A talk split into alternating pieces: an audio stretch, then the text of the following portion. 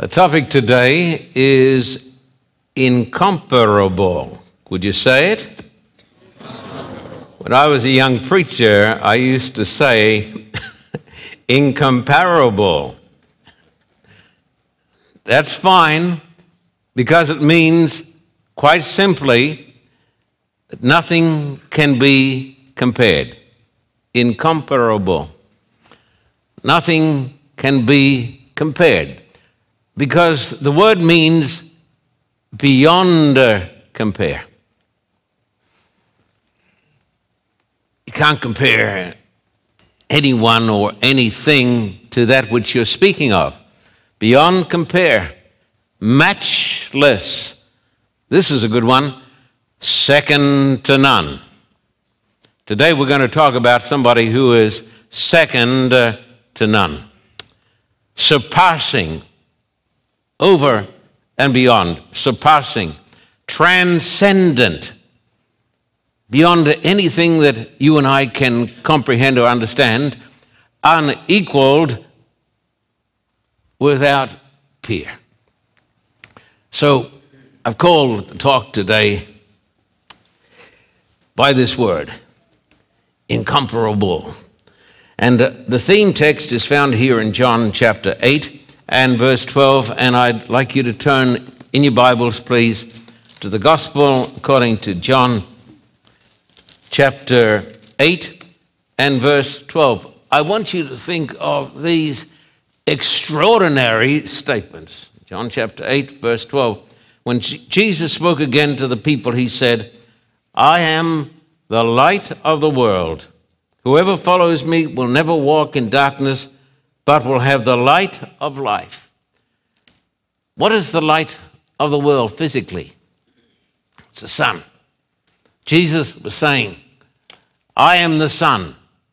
If you follow me, you'll never walk in darkness, but you'll have the light of life.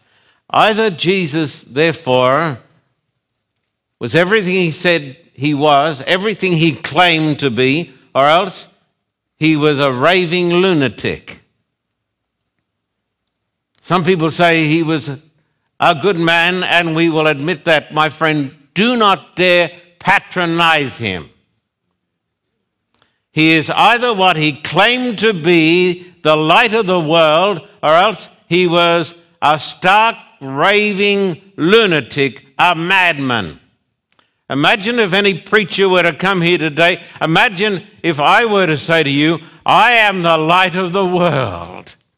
If you follow me, you'll never walk in darkness, but you'll have the light of life.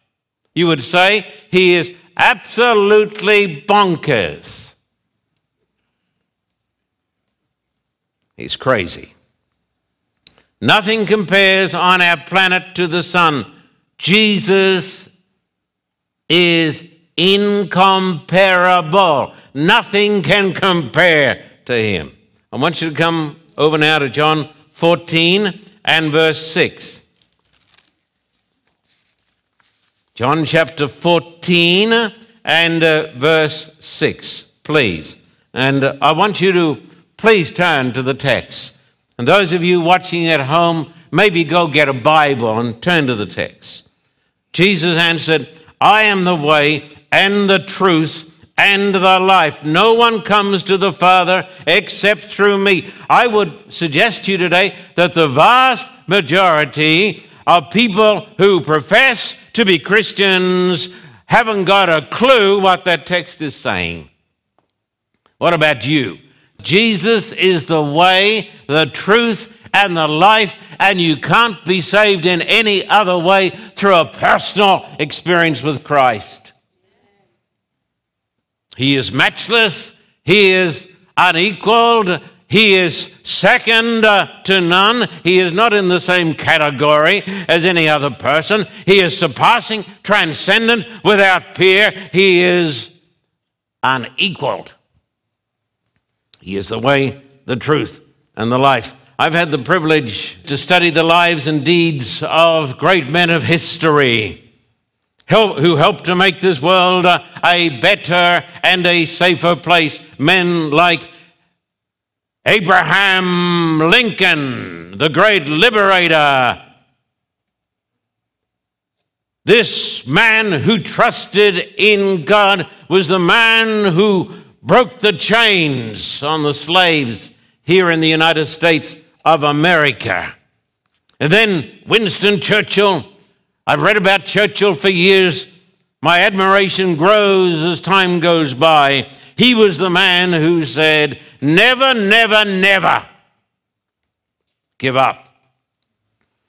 And when England was facing the hordes of the Nazis, and when London was burning at night, and when Hitler was gloating over the demise of Great Britain, he said, I have nothing to offer but blood, sweat, and tears. We will go on. What is our aim? Victory. Total victory at any cost. A great man. And then, of course, there was the man who gave us liberty, gave the Jewish people, Israel, liberty, Moses. And then there was Gandhi, the man who, through not fighting, but through peaceful means, liberated the nation of India.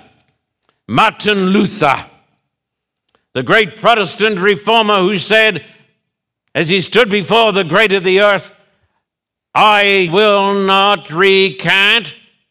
Here I stand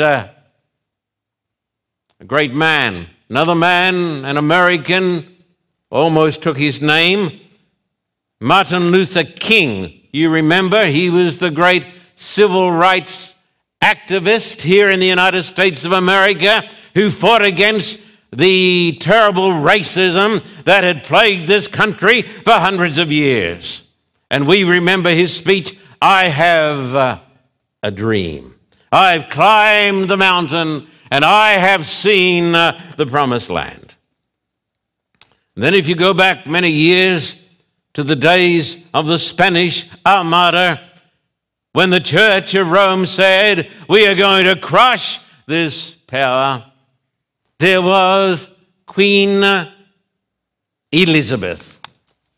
And then later still, there was the man who saved Britain from a bloody French Revolution, my hero, John Wesley. And within our lifetime, a Russian, Mikhail Gorbachev, who allowed the masses to go free from the slavery of communism. Almost all of these men look to Christ for inspiration. But the more you study, besides their great deeds, are many glaring imperfections. But the more you study the life of Christ, I say to the skeptic and the critic, be honest, the better he gets. Like a rare jewel of exquisite worth and unblemished and dazzling splendor is Christ. He is incomparable. In spite of his followers and detractors, he has done more good uh, than the rest uh, of humanity combined. And today, I want you to notice with me here in this beautiful church, I want you to notice six stories from the life of Jesus. The first story is called Jesus, the Defender of women. And the text is found in Mark chapter 14, Matthew, Mark, Mark 14, and this is dedicated to the women in our church. Mark chapter 14, verses 3 to 9. While he was in Bethany, reclining at the table in the home of a man known as Simon the leper, a woman came with an alabaster jar of very expensive perfume made of pure nard worth tens of thousands of dollars.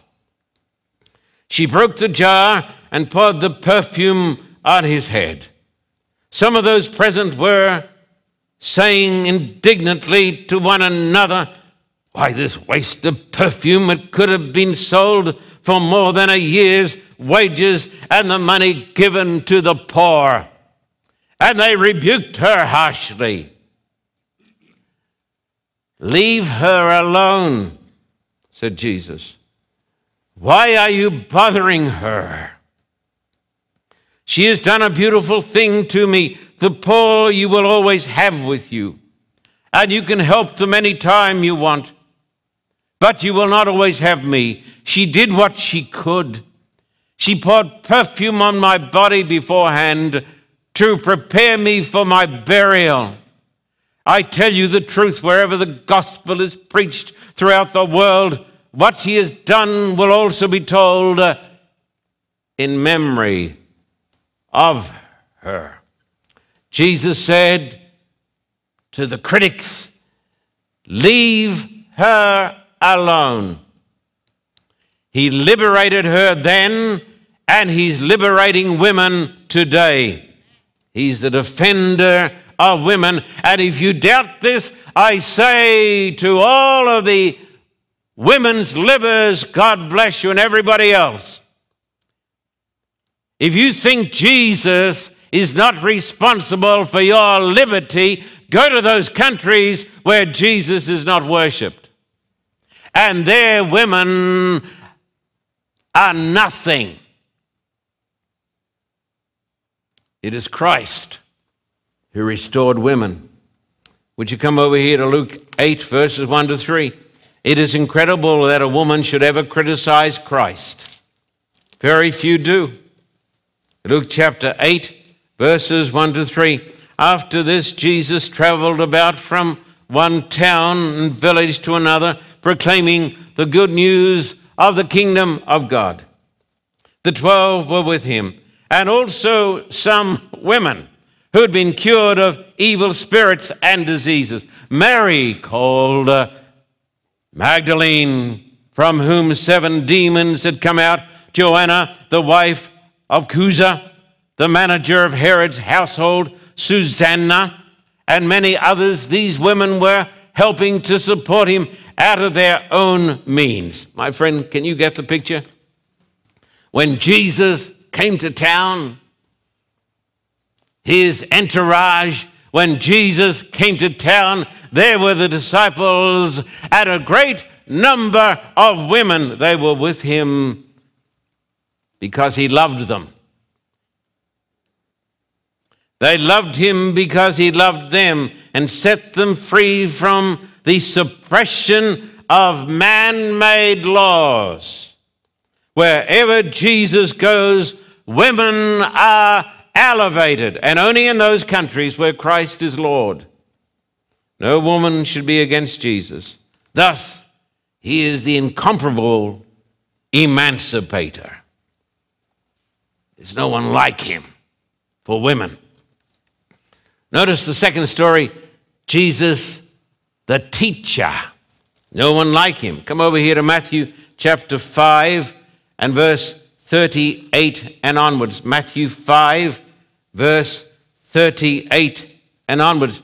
Notice a sample of his extraordinary teachings. Matthew 5 38. You've heard that it was said, quoting Moses, eye for eye and tooth for tooth. But I tell you, do not resist an evil person. If someone strikes you on the right cheek, turn to him the other also. And if someone wants to sue you and take your tunic, let him have your cloak as well. If someone forces you to go one mile, go with him two miles. Give to the one who asks you, and do not turn away from the one who wants to borrow from you. You've heard that it was said, Love your neighbor and hate your enemy. But I tell you, Love your enemies and pray for those who persecute you, that you may be the sons of your Father in heaven. He causes his sun to rise on the evil and the good, and sends rain on the righteous and the unrighteous. Those of you who trust in armies and in swords and atom bombs and all of those things here in America, let me tell you something. Jesus never lost a battle. Our armies have frequently. The nation that relies upon its armies is doomed to self destruct.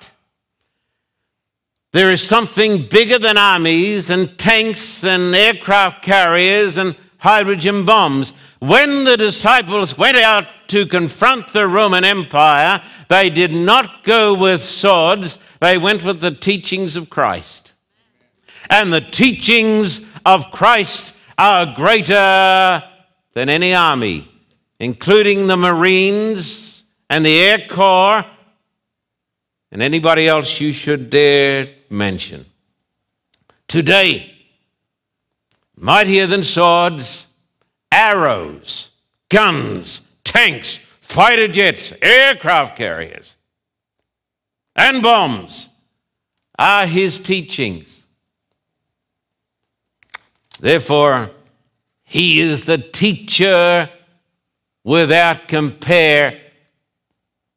He is the incomparable teacher. The third story. So, what is my argument today? My argument is this unless you are his disciples, you are of a person most to be pitied. We should never scorn the atheist we should pray for the atheist because he is spiritually a pauper. But with Christ, the poorest man is rich, but without Christ, the richest man is poor. Notice the third story Jesus and a condemned woman caught in the act by the rat pack. Would you please notice this? John 8, verses 1 to 11. The story of a condemned woman caught in the act by the rat pack. John chapter 8, verses 1 down to 11. But Jesus went to the Mount of Olives. At dawn, he appeared again in the temple courts where all the people gathered around him, and he sat down to teach them. The teachers of the law and the Pharisees brought in a woman caught in adultery. How did they do it, I wonder? They, because they had devised the whole thing. They made her stand before the group and said to Jesus, Teacher, this woman was caught in the act of adultery. In the law, Moses commanded us to stone such women. Now, what do you say? They were asking this question as a trap in order to have a basis for accusing him. But Jesus bent down and started to write on the ground with his finger. When they kept on questioning him, he straightened up and said to them, If any one of you is without sin, let him be the first to throw a stone at her. Again, he stooped down and wrote on the ground. At this, those who heard began to go away one at a time, the older ones first, until only Jesus was left with the woman still standing there. Jesus straightened up and asked her, Woman, where are they? Has no one condemned you? No one, sir, she said. Then neither do I condemn you, Jesus declared. Go now and leave your life of sin. Would you please, for a moment, imagine the scene and the drama of the events? Here is a nameless woman, and the people who've caught her are the super religious, the Pharisees the leaders of the so called church. It was obvious that one of their number was the man who was committing the adultery. But why is it that they didn't bring the man and throw him down? It reminds one of the story in a Middle Eastern custom where if a woman commits adultery, she is buried in the desert sand up to her nose, and the man is buried up to his ankles. Why? Because people do not worship this man who is beyond compare, who is second to none. That is why. And those of you who live in a country like America or Australia or Canada or Britain that has been influenced by Christ in the Bible, you ought to thank God. Or else you too may be buried up to your neck, up to your nose in the sand. The woman of the story was a victim of religious pretenders. Jesus gave to this nameless woman hope. He restored her self respect. He forgave her sins and drove off the rat pack. He's been doing it ever since. You know the story of the old skeptic and the little girl's new Bible? Her daddy went along to see the old skeptic who was dying, dying without God, without Christ. And the young man said, Let me give you my Bible, and maybe you'll start to read my Bible and you'll find hope. He said, Get out of here and take your old Bible with you. The young man went home and told his wife with the little girl listening. And he said, The old man said, Get out of here. I don't want your old Bible. And the little girl thought to herself, Maybe, maybe. And so she went and saw the old man, the old skeptic who was dying. And he said, Daddy told me you don't want his old Bible. But Mummy and Daddy gave me a new Bible for my birthday. Maybe I can give you my new Bible. And she left it and ran.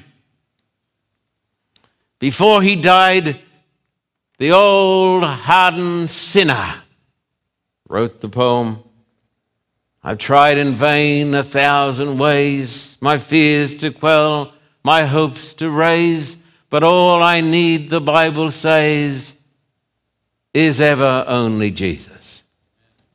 My soul is night, my heart is steel. I cannot see, I cannot feel. For life, for light, I must appeal in simple faith to Jesus.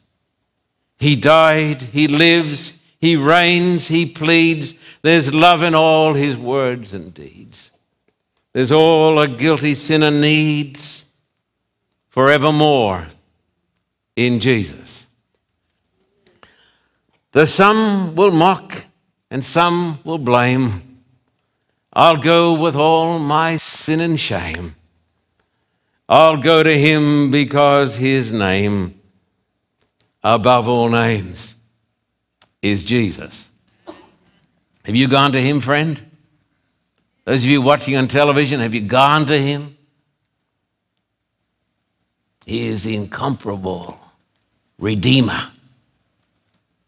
He is the Redeemer without compare, without comparison. The fourth story is Jesus at a funeral. The funeral of a man who'd been dead for some days.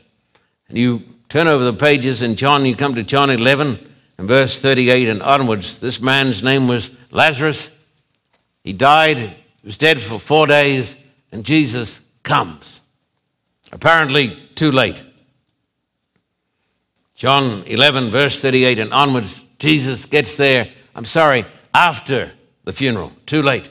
Jesus, once more deeply moved, came to the tomb. Now, before I go any further, please look at me for a moment. You wonder why I read the Bible. I read the Bible because I need the Bible. I need the Bible because I'm a sinner, because I'm weak. And without the Word of God, I'm completely nothing at all. I know there are people in this congregation, you are so proud and you are so self sufficient. Maybe not proud, but it, it is a form of pride. But you are so self sufficient that you don't read your Bible. I know that. How do I know? I can tell it by the lives you live.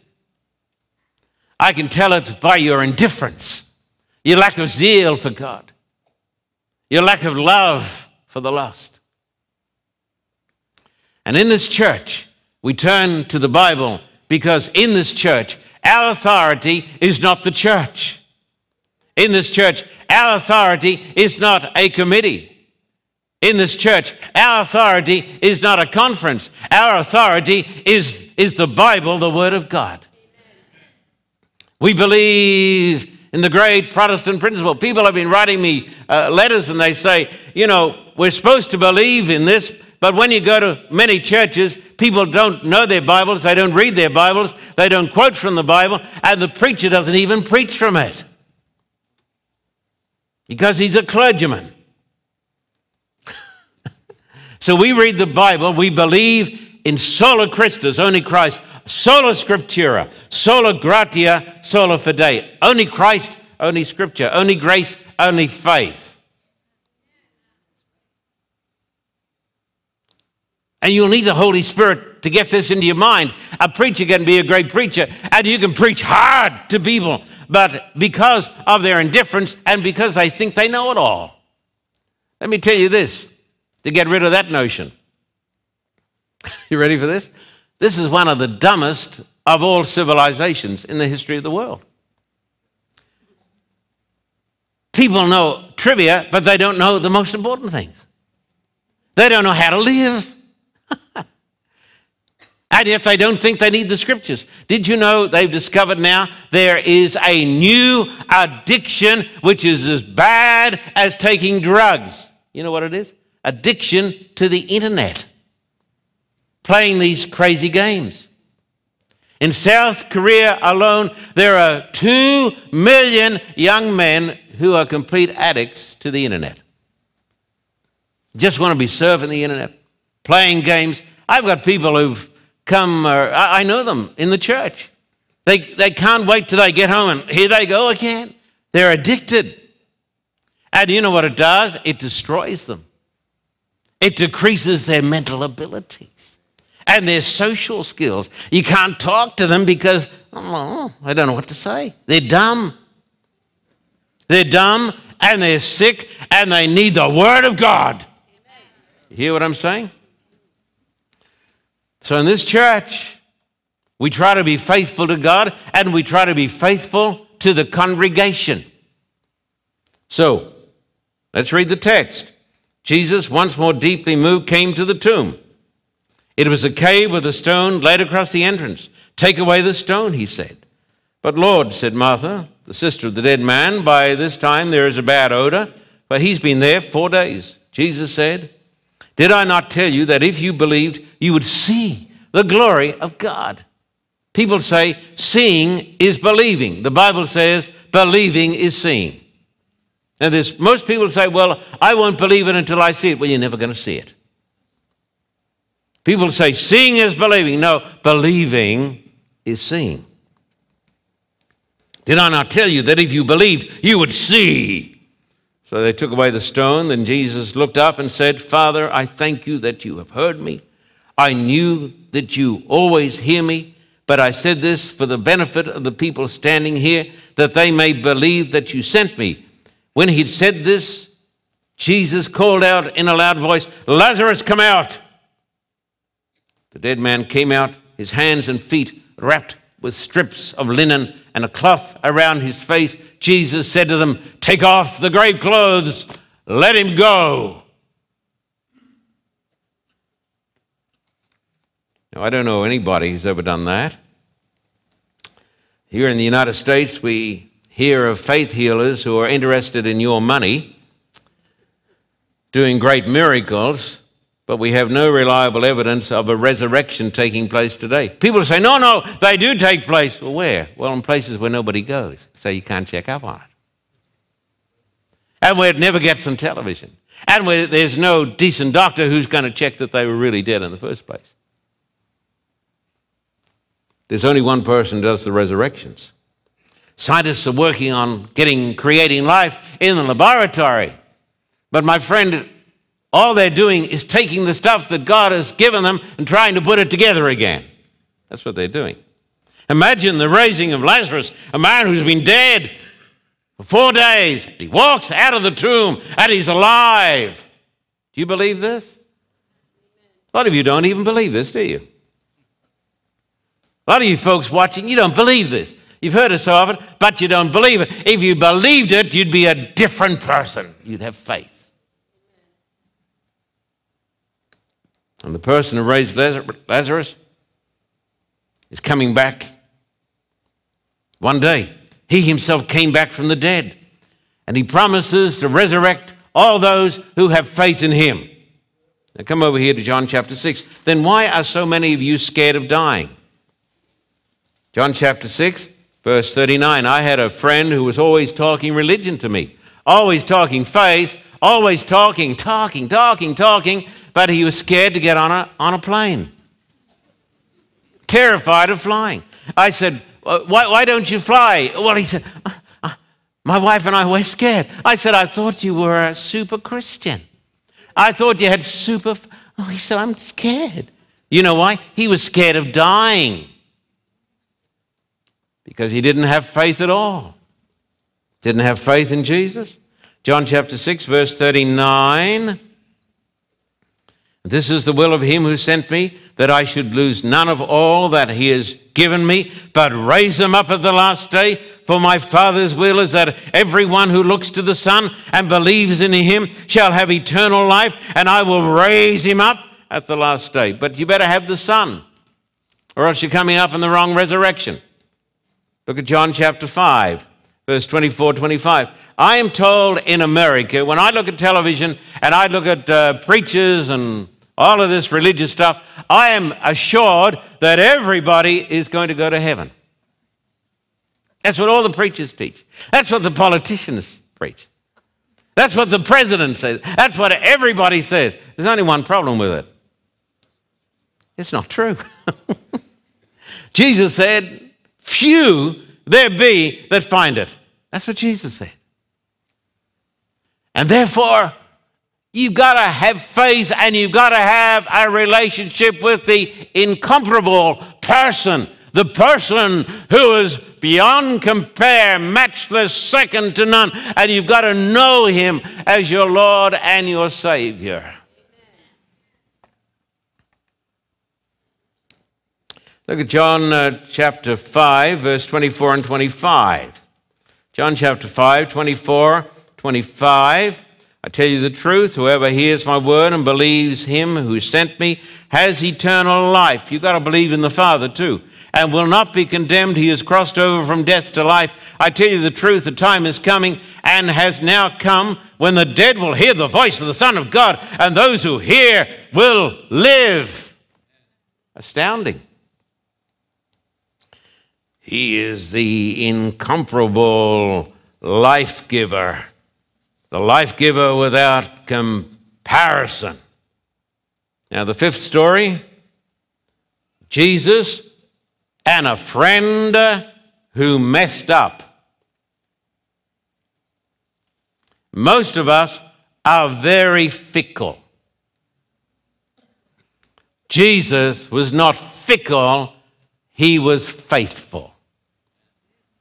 No one like him.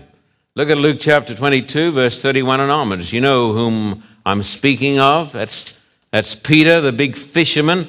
Luke 20, Luke 22, verse 31.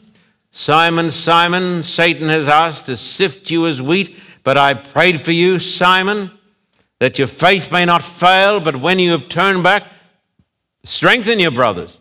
See, he replied, Lord, I'm ready to go with you to prison and to death. Jesus answered, I tell you, Peter, before the rooster crows today, you'll deny three times that you know me. That's what he said to Peter. But Peter was full of self confidence. Now, who was this Peter? Well, Peter, fortunately, was not a clergyman. Peter was a fisherman. And if you were in the company of Peter, you were in the company of fish and water and nets. And Peter was a good person. We would have liked Peter. Now, if you come over to Mark chapter 14, verse 27 and onwards, Mark 14, 27 and onwards, Jesus said, You will all fall away. Jesus told them, For it is written, I will strike the shepherd, and the sheep will be scattered. But after I have risen, I will go ahead of you into Galilee. Peter declared, Even if all fall away, I will not. I tell you the truth, Jesus answered, Today, yes, tonight, before the rooster crows twice, you yourself will disown me three times. But Peter insisted emphatically, Even if I have to die with you, I will never disown you. And all the others said the same. And uh, you know the story, don't you? When Jesus needed a friend, when Jesus needed a, a rock to lean on, a few girls said to Peter, You're with him. And the Bible says Peter began to curse and to swear, and he said, I know not the man. And somebody said, when Peter said, I know not the man, it was the lie that told the truth. He told a lie, but he told the truth because he didn't know the man. He knew about the man, he knew his miracles, he loved him, but he never knew the man. Therefore, he denied the Lord with cursing and swearing. When Jesus was desperate for a, fa- a friend, Peter should have been there but Peter let him down. Pretty sad. What about you? Look at Mark chapter 16 and verse 7. We thank God for friends who stay by in good times and in bad times who are faithful. Look at uh, Mark chapter 16 and verse 7. Now, Jesus sent a message after the resurrection because Peter was pretty discouraged. He was a broken man. He denied the Lord. Run away. But go, tell his disciples and uh, Peter. He is going ahead of you into Galilee. There you will see him just as he told you, and uh, Peter. That should encourage every person in this church because we've all messed up. We've all done dumb things. We've all done bad things. We've all denied the Lord with cursing and swearing. How many of us are known in our workplace as followers of Christ? Or are we like the church member who said, I keep my faith to myself, and nobody in the office would guess that I'm a Christian? Because she's not. No such thing as a secret Christian. But the message to every person is go tell my disciples and Peter and Mary and Susie and Javier and David and Ron, I will see them. At a great religious convention here in the United States of America, was a church leader whom I can I was proud to call friend. a good man. And wherever he went at this great convention, the people swarmed around him like a hive of bees. Can you imagine it? Bzzz, wherever he walked, a great crowd went with him. Can we just talk to him? He's a, our great leader. But he lost his job.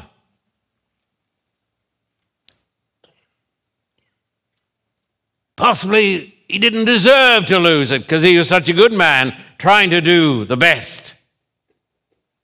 There are no perfect people. But the next year he went to the great conference. He walked alone. How fickle. Where was the Christianity?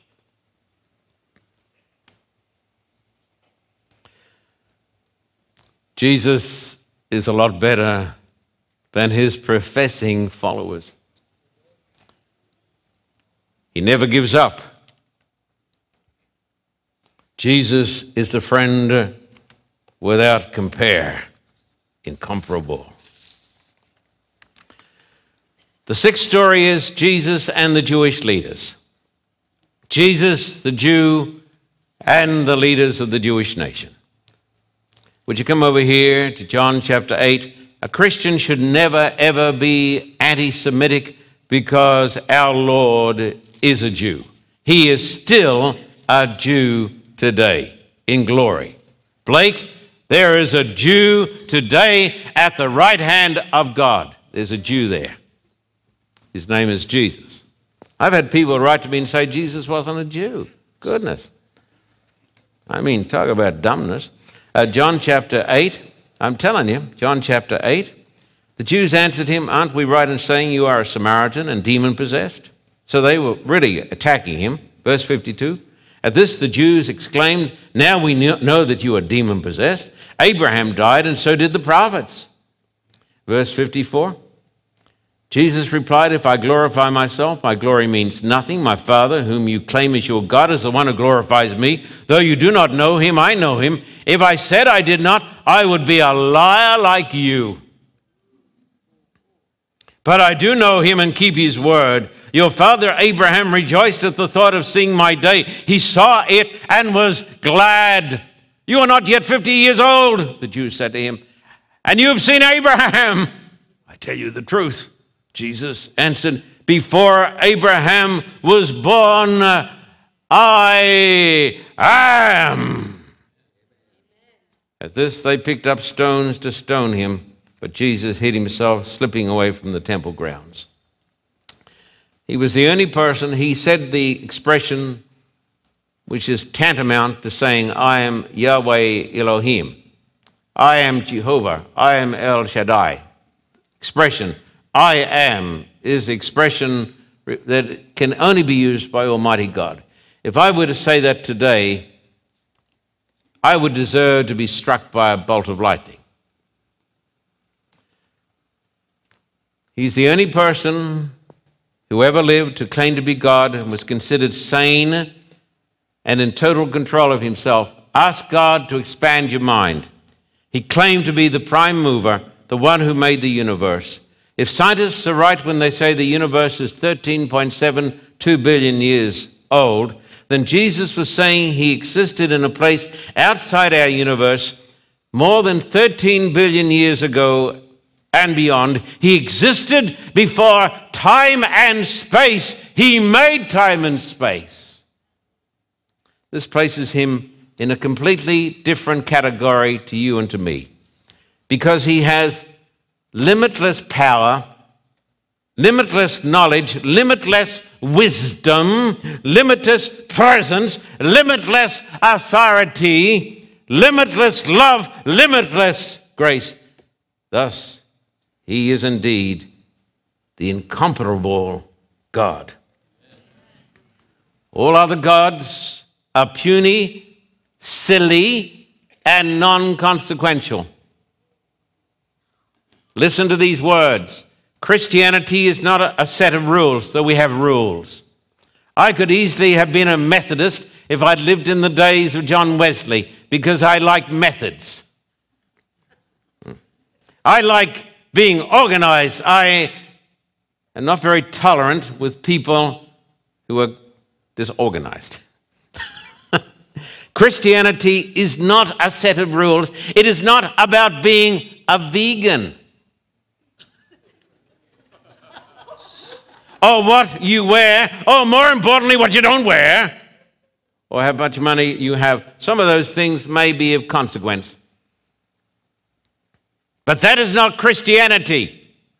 They may flow from certain aspects of Christianity, but Christianity is all about Jesus, the light of the world. And if you don't belong to a church where Christ is the Lord and where his word is preached, find another church.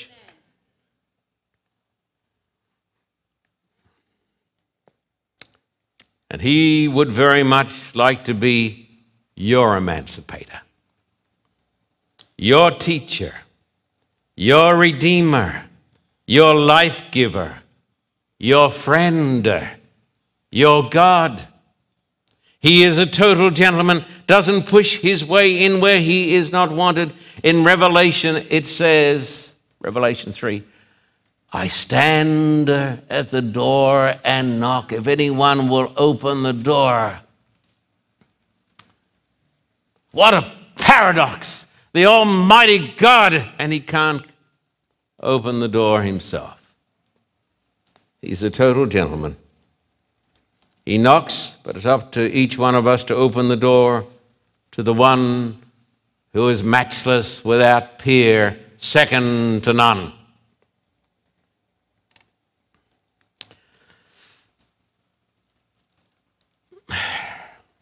That's the thing. Doesn't push his way anywhere. You can sit here in church, you can be a nominal Christian, you can harden your heart, you can listen to it all, you can go through the motions because you think that's Christianity. You are deluded. It is knowing Christ as your Lord and as your Savior. Everybody in America wants Jesus, the Savior. But He is the Lord, Jesus Christ. And the Lord means the Master. Listen to this poem. I love it. I see his blood upon the rose, and in the stars, the glory of his eyes. His body gleams amid eternal snows. His tears fall from the skies. I see his face in every flower, the thunder and the singing, singing of the birds are but his voice.